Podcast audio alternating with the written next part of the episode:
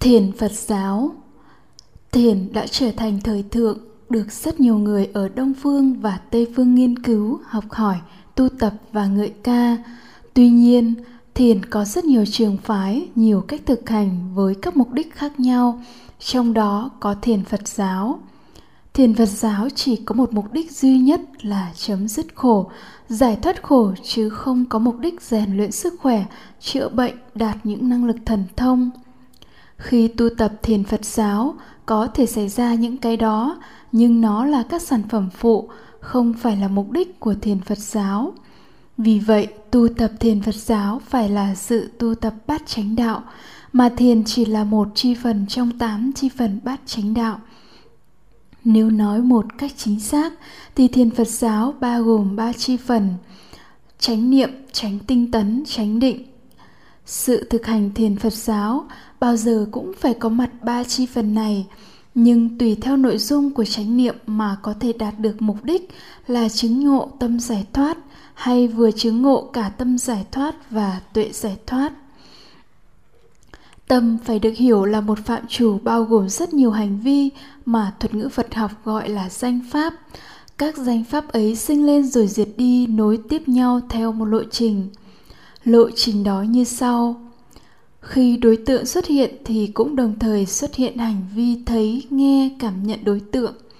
Thấy đối tượng hình ảnh, nghe đối tượng âm thanh, cảm nhận đối tượng mùi, vị, xúc chạm, pháp trần, đây là cái biết trực tiếp giác quan nhận biết đối tượng hay tâm lý học gọi là nhận thức cảm tính đối tượng tiếp đến ý thức khởi lên biết đối tượng đó là cái gì tính chất ra sao hành vi ý thức, hiểu biết bản chất đối tượng được tâm lý học gọi là nhận thức lý tính đối tượng.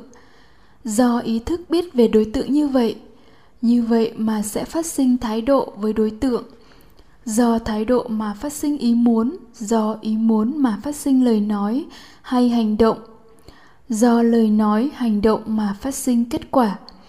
Như vậy, mọi thái độ, ý muốn, lời nói, hành động và kết quả đều phụ thuộc vào nhận thức cảm tính và nhận thức lý tính đối tượng. Nói gọn lại là thấy và biết. Một, thực hành thiền phật giáo để kinh nghiệm chứng ngộ tâm giải thoát. Trong thấy và biết thì thấy chỉ là nhận biết đối tượng. Đối tượng đó như thế nào thì nhận biết như thế đó, không bị ảnh hưởng bởi tri thức, hiểu biết, kinh nghiệm. Nó là cái biết trực tiếp giác quan, xảy ra nơi các giác quan vô niệm, vô ngôn, vô phân biệt. Nếu chỉ có cái biết này thì không có bất kỳ một thái độ nào. Do vậy, không có ý muốn lời nói, hành động và kết quả. Ví như đứa trẻ vừa đẻ ra, nó vẫn thấy, nghe, cảm nhận các đối tượng, nhưng ý thức chưa khởi lên, chưa biết đối tượng đó là cái gì, tính chất ra sao, nên không có bất kỳ một thái độ nào. Giả thiết có một bé trai vừa sinh ra bụng lớn vụt lên như một thanh niên 25 tuổi.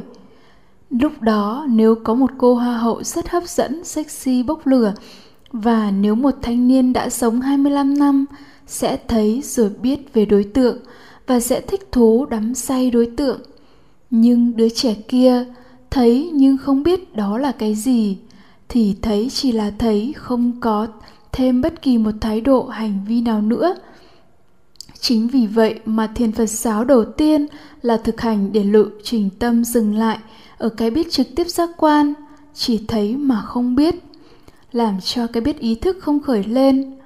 Người thực hành sẽ kinh nghiệm được cái biết trực tiếp giác quan, vô niệm, vô ngôn, vô phân biệt, được gọi là tỉnh giác hay không tánh. Hơn thế nữa, họ sẽ kinh nghiệm được đầu óc trống không suy nghĩ, trống không thái độ tham sân si chống không ý muốn nắm giữ hay xua đuổi đối tượng. Chống không phiền não. Kinh nghiệm sự chống không đó là kinh nghiệm giải thoát. Giải thoát này do chánh niệm tránh tinh tấn tránh định mà có, nên gọi là tâm giải thoát. Giải thoát này cũng do an trú cái biết tỉnh giác hay không tánh mà có, nên cũng được gọi là không giải thoát. Đây cũng được gọi là thấy thực tại như chúng đang là không thêm bớt, không tìm hiểu, không phán đoán, không phán xét đối tượng. Sự thực hành này xảy ra theo lộ trình, căn trần tiếp xúc nhau, phát sinh một cảm giác hay cảm thọ, và đồng thời phát sinh cái biết trực tiếp giác quan, nhận biết đối tượng cảm thọ. Tiếp đến, chánh niệm khởi lên với nội dung nhớ đến chú tâm các cảm giác. Do chánh niệm như vậy mà tránh tinh tấn, nỗ lực khởi lên do có tránh tinh tấn mà chú tâm xảy ra, sự chú tâm này gọi là chánh định.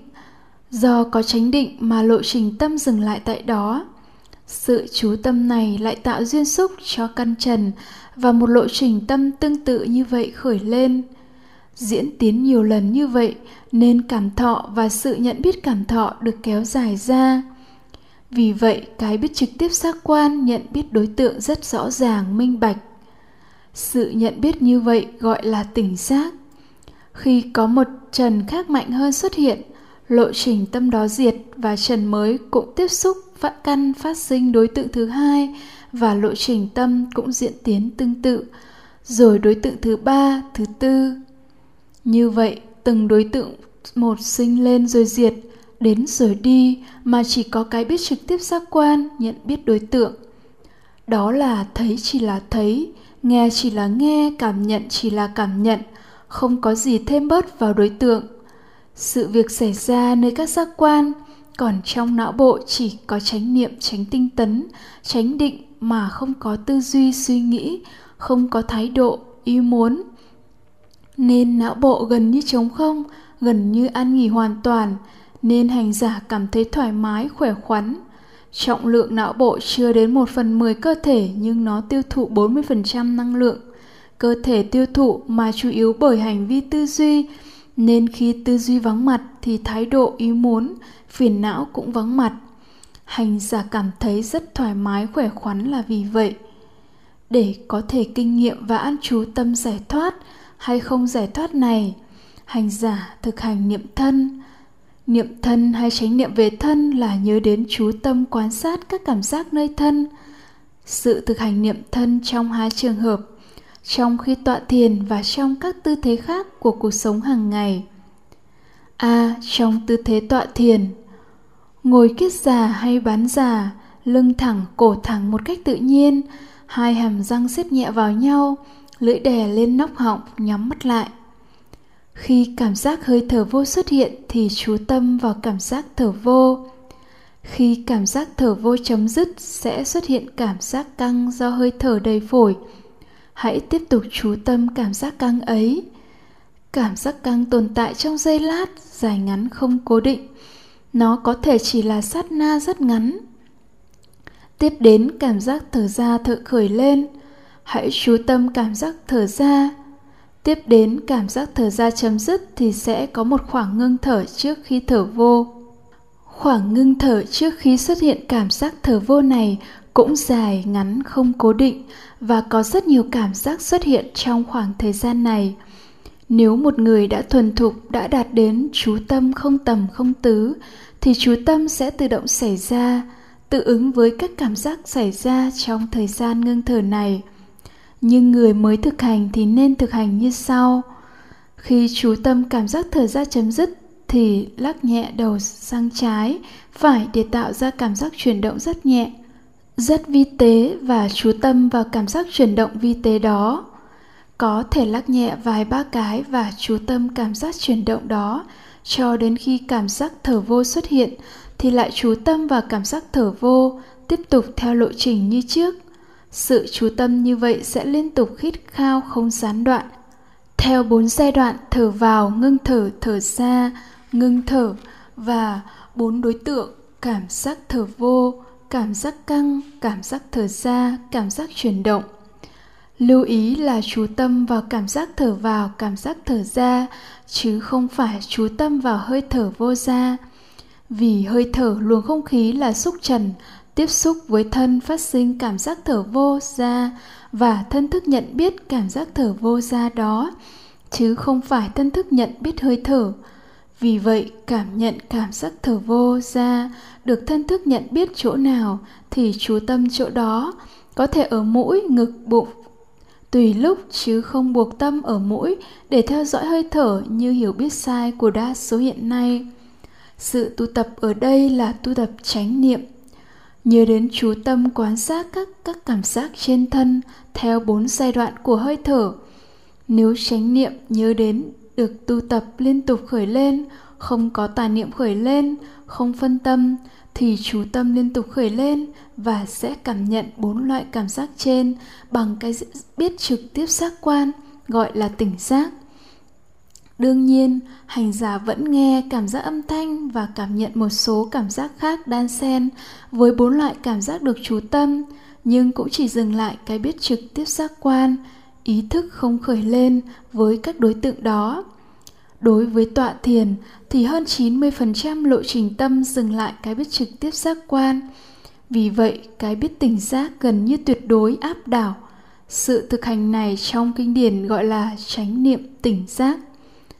Lúc khởi đầu chú tâm cảm giác thở vô từ ngực và sẽ cảm nhận cảm giác chuyển động dướn lên. Tiếp đến cảm giác căng khi cảm giác thở vô chấm dứt. Tiếp đến cảm giác thở ra, đang còn phải hướng đến đối tượng nhưng nó sẽ tự nhiên dần đến lúc chú tâm bắt đầu tự động diễn ra từ cảm giác này sang cảm giác khác không còn hướng đến đối tượng lúc đó hành giả sẽ kinh nghiệm được định không tầm không tứ nhị thiền tiếp tục tăng mức độ chú tâm, sẽ cảm nhận cảm giác thở vô ra nhẹ dần, vi tế dần và chen lẫn với cảm giác chuyển động và cảm giác pháp trần trước mặt. Tiếp tục phát triển thì sẽ đến lúc cảm giác hơi thở vi tế đến mức không còn cảm nhận được nữa, chỉ còn một số cảm giác rất vi tế trên thân, đan xen với những cảm giác pháp trần cũng rất vi tế trước mặt. Lúc đó rất vắng lặng, thanh tịnh đó là các mức định cao hơn. B, trong đời sống hàng ngày, khi đi đứng nằm ngồi ăn uống sinh hoạt làm việc, nếu có chánh niệm nhớ đến chú tâm quan sát các cảm giác trên thân, nói tắt là nhớ đến chú tâm lên thân, thì chú tâm sẽ tự động khởi lên và lộ trình tâm sẽ dừng lại cái biết trực tiếp giác quan, gọi là tỉnh giác.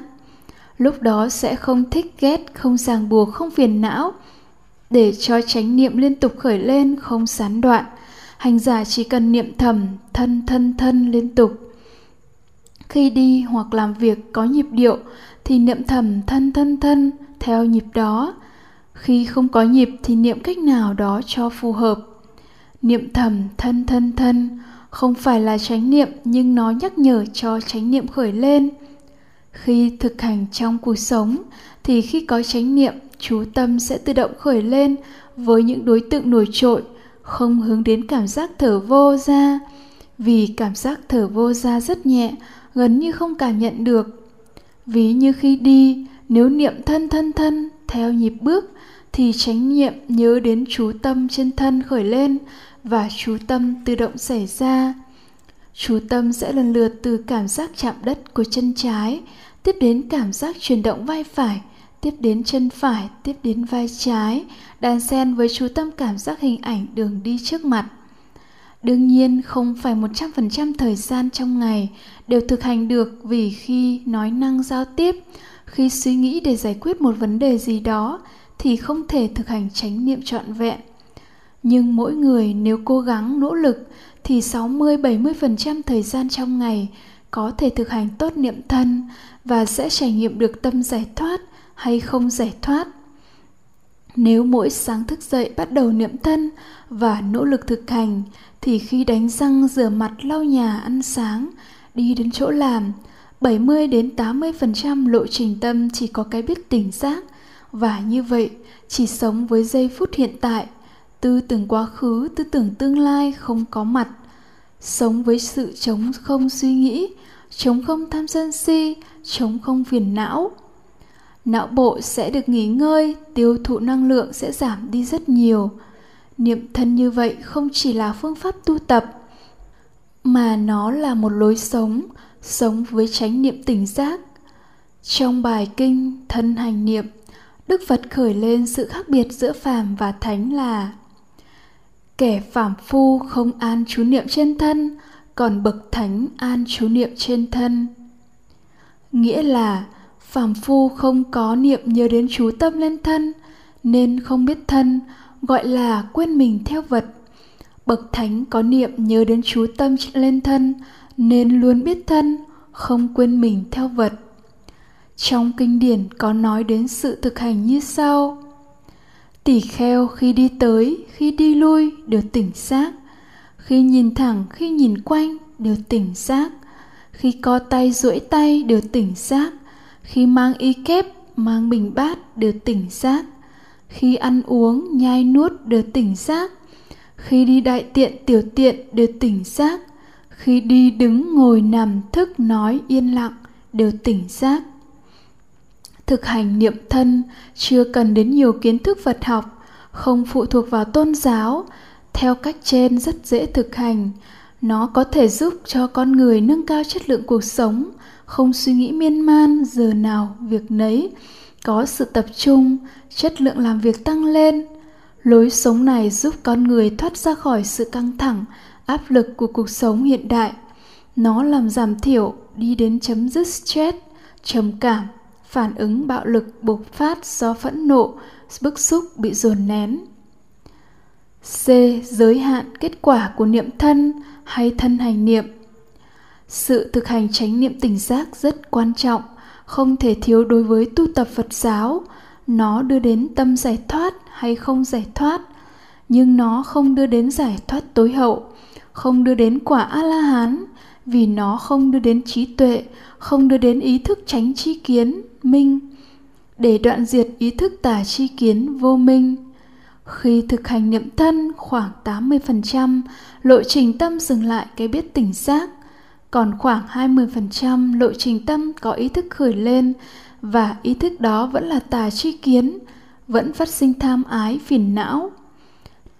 Nếu dừng sự thực hành, không có chánh niệm, thì lộ trình tâm bát tà đạo lại khởi lên thì vẫn như xưa, vẫn vô minh, vẫn tham sân si, vẫn phiền não. Trong thấy và biết thì niệm thân như vậy mới chỉ dừng lại thấy mà biết, chưa được khởi tu tập nên phải tu tập biết để thay đổi nhận thức từ tả chi kiến sang tránh chi kiến. Thấy đó mới chỉ là nhận thức cảm tính đối tượng, chưa phải là nhận thức lý tính, hiểu biết nội dung bản chất đối tượng. 2. Thực hành thiền Phật giáo để kinh nghiệm tuệ giải thoát. Sự tu tập tuệ giải thoát là tu tập nhận thức lý tính đối tượng, là tu tập trí tuệ, để hiểu biết đúng như thật nội dung bản chất đối tượng. Sự tu tập tuệ phải được diễn ra theo lộ trình văn tư tu. Văn nghĩa là nghe giảng hoặc nghiên cứu kinh điển để hiểu biết như thật về lý duyên khởi, về vô thường, vô chủ, vô ngã, về lộ trình tâm bắt tà đạo có khổ và nguyên nhân khổ, về lộ trình tâm bắt chánh đạo có khổ diệt và con đường khổ diệt. Đây là pháp học về tứ thánh đế. Tư là tư duy về những điều đã nghe để hiểu biết sâu rộng hơn về điều đã nghe. Tu là thực hành bát chánh đạo với niệm tâm và niệm pháp. Đối với lộ trình tâm bát tà đạo của phàm phu, sau khi thấy đối tượng biết khởi lên, biết đối tượng đó là các sắc pháp, người vật, nhà cửa, xe cộ, thế giới sum la vạn tượng và pháp trần, to nhỏ vuông tròn dài ngắn, mặn ngọt chua cay như sạch hạnh phúc khổ đau, thường hằng thường trú trong sắc pháp của sắc pháp. Đây là biết vô minh thường kiến và ngã kiến, là ý thức tà chi kiến biết sai lạc về đối tượng được thấy. Thấy và biết như vậy của phàm phu được ví như thấy sợi dây lại biết đó là con rắn. Do thấy như vậy, biết như vậy, mà tham sân si ràng buộc với đối tượng khởi lên, phiền não khởi lên. Đức phật đã giác ngộ sự thật là đối tượng được thấy là cảm thọ và ngài đã tuyên bố, này các tỳ kheo, như lai nhờ tuệ chi sự sinh diệt của thọ, vị ngọt, sự nguy hiểm và sự xuất ly của thọ mà Như Lai được giải thoát hoàn toàn không còn chấp thủ. Vì vậy, lộ trình tâm bát chánh đạo của bậc thánh bao gồm thấy đối tượng với tỉnh giác và biết đối tượng là cảm thọ, nó vô thường, vô chủ, nó có vị ngọt, có sự nguy hiểm, có sự xuất ly. Thấy và biết như vậy được ví như thấy sợi dây thì biết đó là sợi dây. Do thấy như vậy, biết như vậy mà tham sân si, ràng buộc phiền não không còn khởi lên.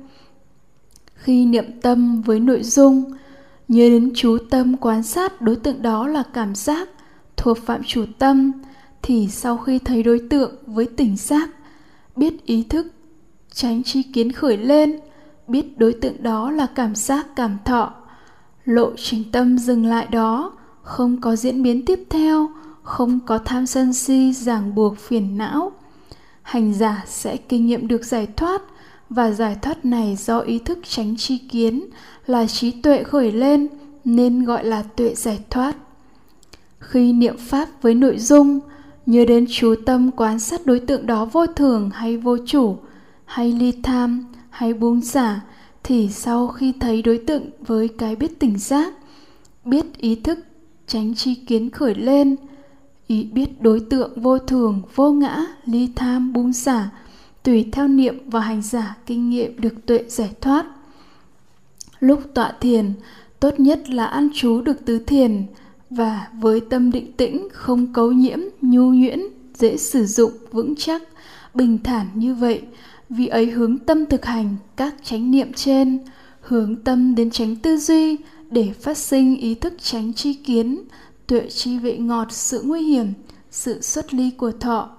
Tuệ chi tứ thánh đế, lúc đó hành giả cũng kinh nghiệm được tuệ giải thoát. Như vậy, với niệm tâm và niệm pháp, hành giả sẽ kinh nghiệm được thấy cái biết trực tiếp giác quan, vô niệm, vô ngôn, vô phân biệt. Cũng kinh nghiệm được biết, hiểu biết trí tuệ đúng như thật. Lộ trình tâm bát chánh đạo khởi lên khi niệm tâm, niệm pháp tất cả 100% lộ trình có tâm giải thoát, hoặc có cả tâm giải thoát và tuệ giải thoát.